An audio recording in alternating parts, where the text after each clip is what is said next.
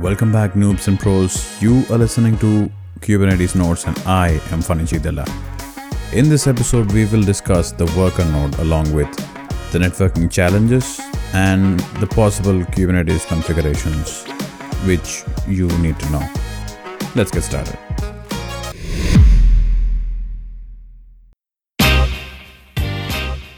A worker node provides a running environment for uh, client applications.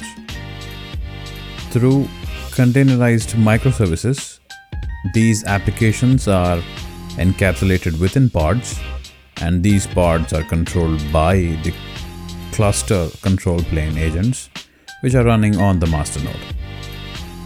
Pods are scheduled on the worker nodes, where they will find the required compute, memory, and storage resources to run, and networking to talk to each other and the outside world. A pod is the smallest scheduling unit within Kubernetes. It's a logical collection of one or more containers scheduled together.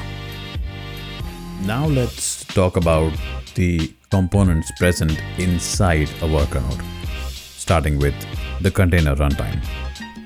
Although Kubernetes is described as a container orchestration engine, it does not have the capability to directly handle containers.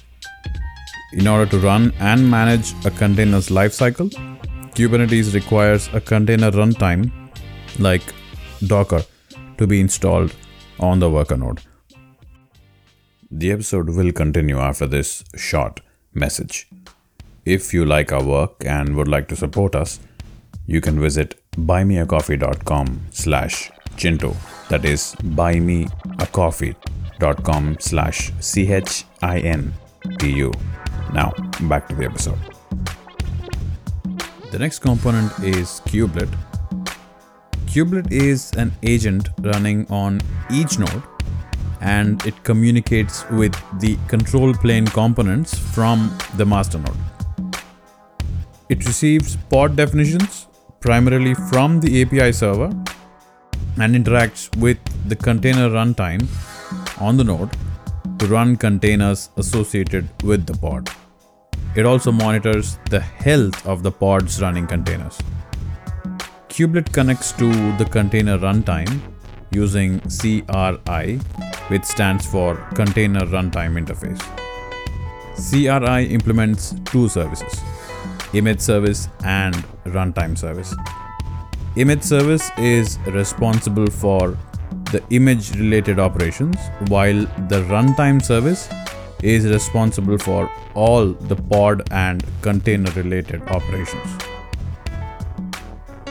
And then there is kubeproxy, which is a network agent running on each node responsible for dynamic updates and maintenance of all networking rules on the node.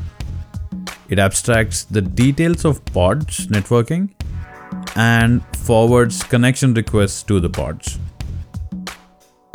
There are certain add ons which are cluster features and functionalities not yet available within Kubernetes, therefore, implemented through third party pods and services. For example, DNS, dashboard, monitoring, and logging.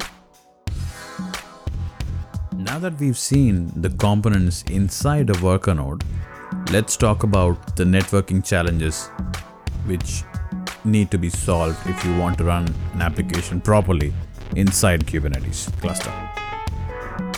Now that you have deep decoupled a monolithic architecture into microservices, which are decoupled, these heavily rely on networking with each other in order to mimic the tight coupling once available in the monolithic era. Networking in general is not easiest to understand and implement. Kubernetes is no exception.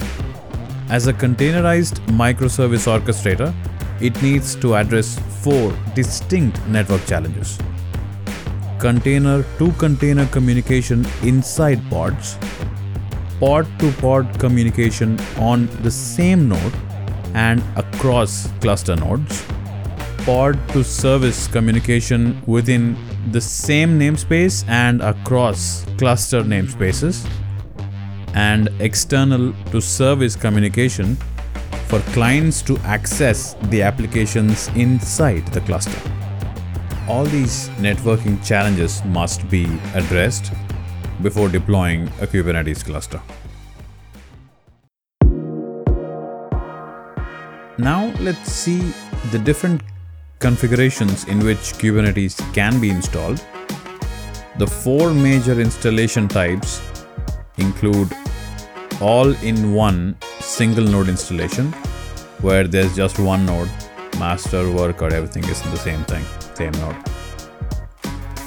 The second configuration is a single node etcd, single master, and multi worker installation.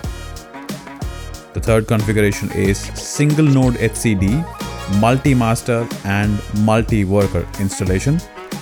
And finally, multi node etcd, multi master, and multi worker installation. With this, we have reached the end of the episode. Once again, thank you very much for listening to us. I am Fanny. I'll see you in the next episode. If you like this episode, please consider following us wherever you hear your podcasts.